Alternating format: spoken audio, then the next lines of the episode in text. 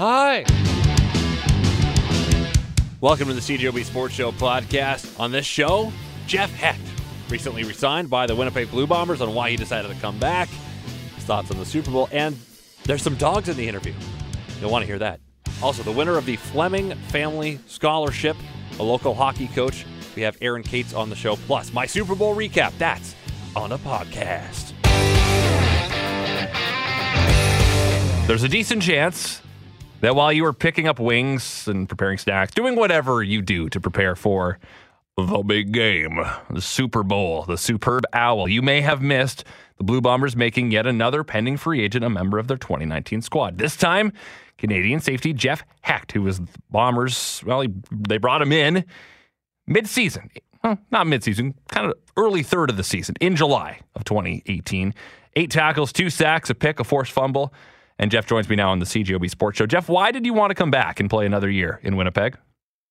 Uh, the coaching staff mainly, I would say. Um, defensive coaching staff specifically for me. I mean, they they produced uh, some high level um, safeties. Richie Hall specifically has throughout his career, so um, that was a major major reason why you know if I was going to continue my playing career, it was going to be in Winnipeg. Um, also, I mean, football's fun in Winnipeg, and, and when I got there late last year, I you know kind of had a a second coming of the enjoyment of football. So so that was also a, a major major reason why I came back. So you've played in a number of markets in the CFL. You've played in Calgary, Montreal, Saskatchewan. So how does how's Winnipeg different from those places? Um, all those all those places are different from each other. I would say, first of all, um, one thing about Winnipeg that um, I'm not saying other teams don't do as well, but one thing that makes their organization um, great is that the the guys in the office truly care about the guys in the locker room, and vice versa. So, uh, not to overuse the cliche, uh, I wouldn't call it like a family, but I mean it's the closest thing you can get to uh, a family type uh, household in in professional sports. So getting so close to reaching the Grey Cup last year is that part of why you want to stick around? Yeah, of course. Uh, like we, we you play to win the game, right? Um, especially in the CFL. In the last few years, they've shown that you know there's no no real such thing as rebuilding in the CFL. Every team, as of June, every team it really has a, a legitimate shot at the at the Grey Cup, and I mean that's why we play the game. We we get paid and it's fun and and uh, and fans like watching the games, but uh, they go to games to see teams win and and people hire coaches to to win the Grey Cup and coaches sign players to win the Grey Cup. It's really the main uh, the main everything uh, in our day to day. What do you feel about your role in this defense?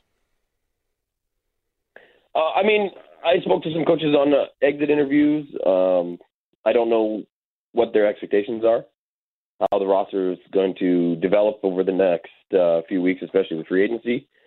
So uh, I'm ready for whatever. I mean, throughout my career, I've I've started games at corner, and I started games at Sam, and I started games at safety, and I've played Will, and I've you know I've ended up everywhere on special teams, and that's where a lot of my value lies in my versatility and my adaptability and my my IQ. So, I mean, whatever they got for me is is uh, what I'm going to do. So, um, well, maybe we'll talk to them, you know, in the coming months prior to camp, and you know, as the roster develops and uh, see what their expectations are. So when when camp comes around, I have a um, little uh, better uh, picture, and I can uh, you know do whatever I need to do. Is that dog barking? That is, yeah. Is that your my dog? girlfriend's home for lunch. So yeah, my girlfriend's home for lunch, so the dogs freak out because they like her a lot. What? How many dogs are there? Uh, there's two. My roommate's dog and my girlfriend's dog. We got a uh, Shepherd Husky, and my roommate's got like a 14 year old pit bull that just lays there and barks all day. they get along though. Oh yeah, That's good. So when you uh, when you heard that Adam Bighill was coming back to the team, how did that feel as someone who wanted to stick around in this defense? uh, I wasn't really surprised. Uh, I got to know Biggie pretty well during the season. He's a, he's a high IQ football guy. He's also a very intelligent person. So I like to you know hang out with guys like that. Um, with the way he thrived in this defense, I think it was his best um, his best year in the CFL to date, which is you know you know surprising because of the kind of years that he did have in BC. But I think he realized his value and his um, abilities are, are, are heightened by this staff as well. And I wasn't surprised to see him uh, stick around and to have an accent piece like that standing in the middle of your defense. Um, it's it becomes pretty easy after that for them, I think, to start uh, adding the auxiliary pieces to that. So the Bombers have re-signed pretty much half of their pending free agents, and no other team is anywhere close to that. With only uh, just about a week till free agency, is that something that the players notice? Yeah, it's something we started, uh, you know, the players' fraternity, and I talk to guys here and there, and you know, because I have been around, I have relationships with other teams, and it's, it's something that we've been talking about in the last few weeks, and guys have been taking more and more notice too. Um, I can only speculate, so I, I don't really know why that is. Uh, maybe uh, Kyle is a little more active than other GMs uh, pending the CBA situation. Maybe, um, maybe, maybe, maybe you could guess a million things, but you know, I can only speak to why I resigned. I mean, I resigned because uh, I got a contract that I, you know, thought I was worth, and uh, I'm in in a team that I think is going to be able to uh, contend for a ring next year. So, I mean, outside of those two reasons and uh, just the, the environment that Winnipeg provides, uh, I mean, that's why I resigned, and uh, you know, I could speculate that that's why uh, also a, a bunch of other guys have, have chosen to do the same. Is that CBA cloud hanging over the CFL something that you think will impact free agency over the next few weeks? Um, we'll we'll see when free agency opens. I I, I would estimate that uh, normally we see a, a, little bit of a frenzy in the first uh, ten or twelve hours. I would think that that would be maybe um, slowed down a little bit. Um, but the the problem is uh, this is guys' jobs and guys' jobs that they love to do. So um, it's gonna there's gonna be some changes to the way contracts are structured, or healthcare, or pay, or the cap, or whatever ends up getting changed. But at the end of the day, we're playing football. These guys love to do it. If they feel they're compensated fairly, they're going to sign.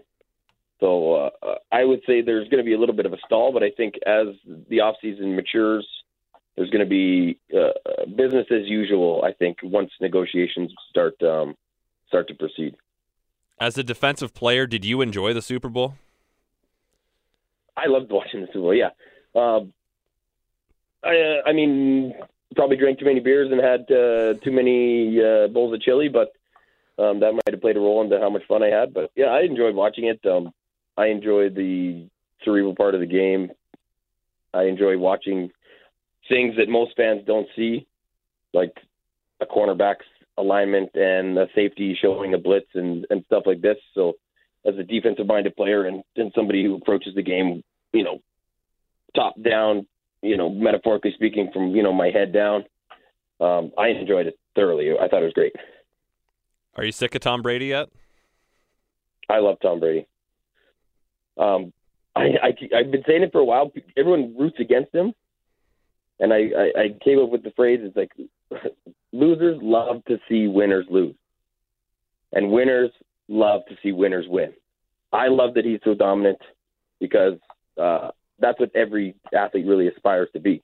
And then for him to just keep defying the odds and breaking records and setting these video game type career numbers is just. I hope he plays for five more years. Do you think he will?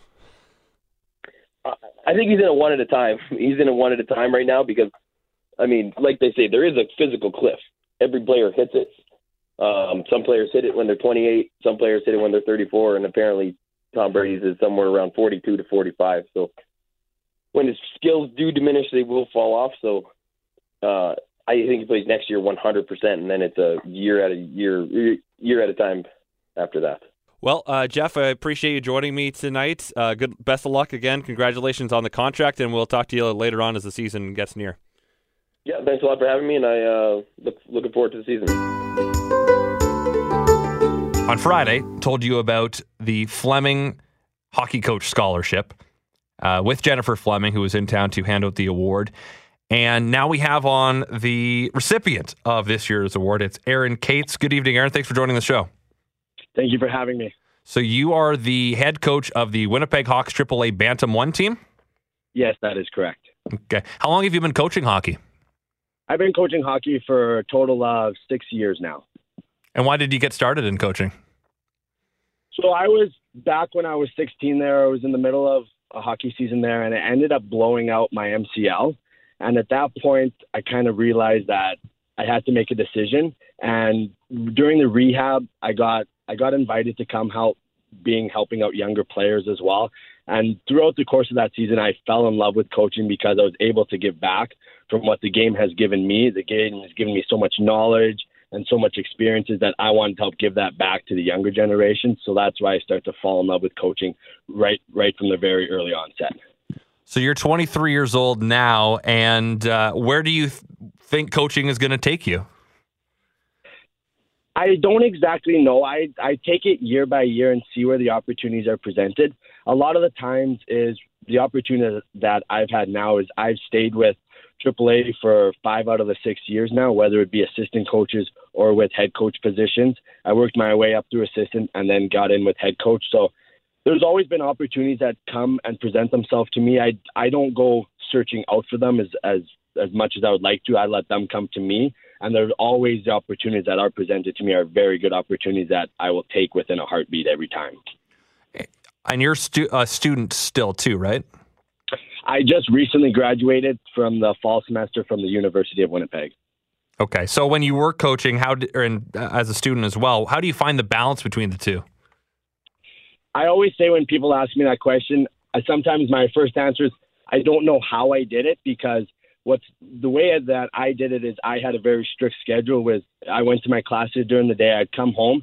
If I had homework or readings or assignments that I had to get done, I had to get those done right away before hockey and then prepare for hockey whether it's a game or practice. If I still had stuff after that, I'd be going home and then finishing up that homework or the assignments, making sure that my school was done and both hockey was taken care of. Those were my two major requirements at that point. So I made sure that both were taken care of. I had a very strict schedule planned out and everything was in order. So I was never running behind or I was never stressed at any point. I made sure that I was on top of both things at the same time. What kind of work away from the rink do you have to do as a coach? There is there is a lot that goes behind the scenes. There is a lot of times is when we're in the middle of a game is I take a lot of notes during the game is to figure out areas that we can improve on, what we're doing really, really well on. So when I take those notes at the end of a game, I debrief back at home and I whether we have game film, I go through some clips to kind of see where our weaknesses were, where our strengths were, what we can get better on, what we need to strengthen a little bit here and what's working really well for us. So there's a lot of late nights and early mornings that are involved with hockey uh, and from the coaching perspective here is because a lot of times as practices is you don't just throw a practice together right away is each drill that we want to work on is building towards the next game. So we we have our next game is on thursday so we have practice later on tonight. So all of our drills that we're focused on tonight is getting ready for us for our next game on thursday. And how many days a week are you on the ice? For with us it's a lot of the times it's on average four to five days a week that we're on the ice or we're in the gym or we're doing video sessions. So we, it's almost for a lot of these players, it's getting them ready to get to that next level for when they have those huge commitments when they're going out and playing junior or Western League or the CHL. They have to be able to handle that full workload, but still be able to go to school. So it's starting to prepare them a little bit. So they're getting used to handling the pressure and starting to make some time schedules for them. So again, this is a good experience for the players as well. So they're prepared when they go to that next level. And on the topic of schoolwork, is that something that you tell the players about a lot about the balance between hockey and school, or is that something you leave to the parents? No, we emphasize that a lot. So a lot of the times is every year is we tell our players, and same with we tell our parents when we have our meetings is uh, beginning of the year. It's school is the number one priority. I said the kids have to be really, really good in school and really, really good on the ice. I said one cannot fall. They have to be able to be good at both. And a lot of times is during the years when there's report cards that are being issued, we want to be able to see that to see how they're doing at school because if they aren't, then maybe we'll we'll take a couple of days off so then they're able to catch up on their schoolwork. If they're doing really, really well, then we know we have a good balance going on right now between their personal life and their hockey life as well. When did you find out that you were going to be receiving this uh, scholarship? I found out uh, back on January 30th. I found out I applied for it originally in August, and then I found out on January 30th that I was receiving it, and then I was being presented with it on February 2nd. And how did that feel? It felt really good. It was exciting to read that email because I put a lot of effort, like I put a lot of effort into the coaching and to the school. So it was nice to see the email and be recognized for that because I, throughout the four years of my university, I was coaching at the same time, full time. So those were my two big commitments. So it was nice to be recognized by that, by the game of hockey, and by the Fleming family for the achievements that I've done in both school and hockey. Mm. Talking to Jennifer on Friday, you know, she said the scholarship means a lot to her because of how much hockey meant to her dad and her brother, and the Fleming name is a big name in this community. So for you, I imagine it's a pretty big honor. It is. I when that first award came out last year, a guy I used to coach against, he was the first ever recipient for it, and I immediately wanted to apply for it because I knew how important this award was, especially for young coaches as well, because a lot of times is school is such a big commitment, and same with hockey. If you're coaching full time and if you're in a head coach position, that to be able to receive that award knows that you're doing something right, you're giving back to the community, and you're also helping players get better as well. So, with your schooling and what you've done uh, as a bachelor of business, where is that going to take you? I I don't exactly know as well with it because the number one thing is for me as a coach, I wanted to get all of my certif- uh, certifications done, whether it be the high performance one. I wanted to make sure that by time I was done school, I had my all the hockey levels and certifications done, ready to go. I had my degree ready to go. So if I had an opportunity to go and coach somewhere, there wasn't anything going to hold me back. Where if I got an opportunity to go to another province to coach hockey, I'd be able to go because I've done my school requirements, I've done all my coaching requirements, so everything is set up and prepared for me to go to that next level already. Well, Aaron, this is a, a great honor for you. Congratulations again, and best of luck through all your coaching endeavors. Thank you very much.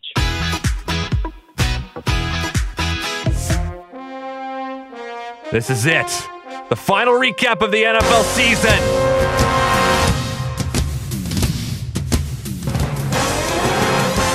The Rams and Patriots, just like it was 17 years ago, old versus new. 66 year old Bill Belichick against 33 year old Sean McVay.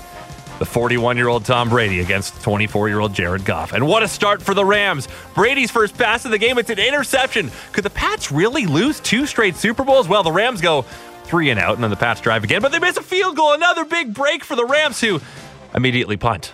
And then the Patriots punt, and then the Rams punt. And I had New England got a field goal on the Rams punt. And the Patriots punt, and then the Rams punt. Then the Patriots decide to go for on fourth and one on the Rams 32 late in the half. No, they didn't get it. Another stop for the Rams. Ah, they punted. Six punt to the half. Three nothing at halftime. That's it. But you know what'll bring the energy up? A milk toast bland pop band. Oh, oh, hey, look, Adam Levine took his shirt off a lot of tattoos. So, how would the teams adjust in the third quarter? Punt, punt, and the Rams are now pinned deep. Johnny Hekker punting from his end zone. It's a 65 yard banger, a Super Bowl record punt. What a moment. And then the Patriots punt. And the Rams have a shot in the end zone, wide open. Ah, the throw was like three seconds late.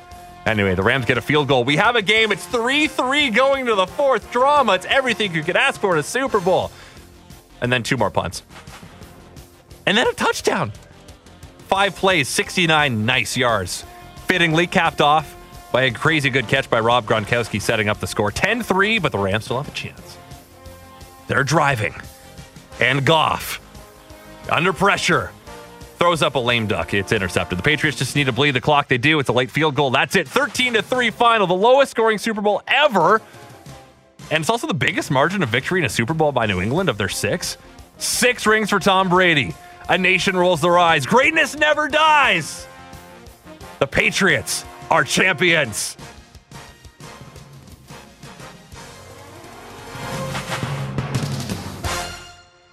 What a brutal game. Just awful. Check out the CJOB Sports Show weeknights from 7 to 9 p.m. with Christian O'Mel and the Sports Show podcast. Not available on iTunes, not available on Google Podcasts not available anywhere you get your favorite podcast yet.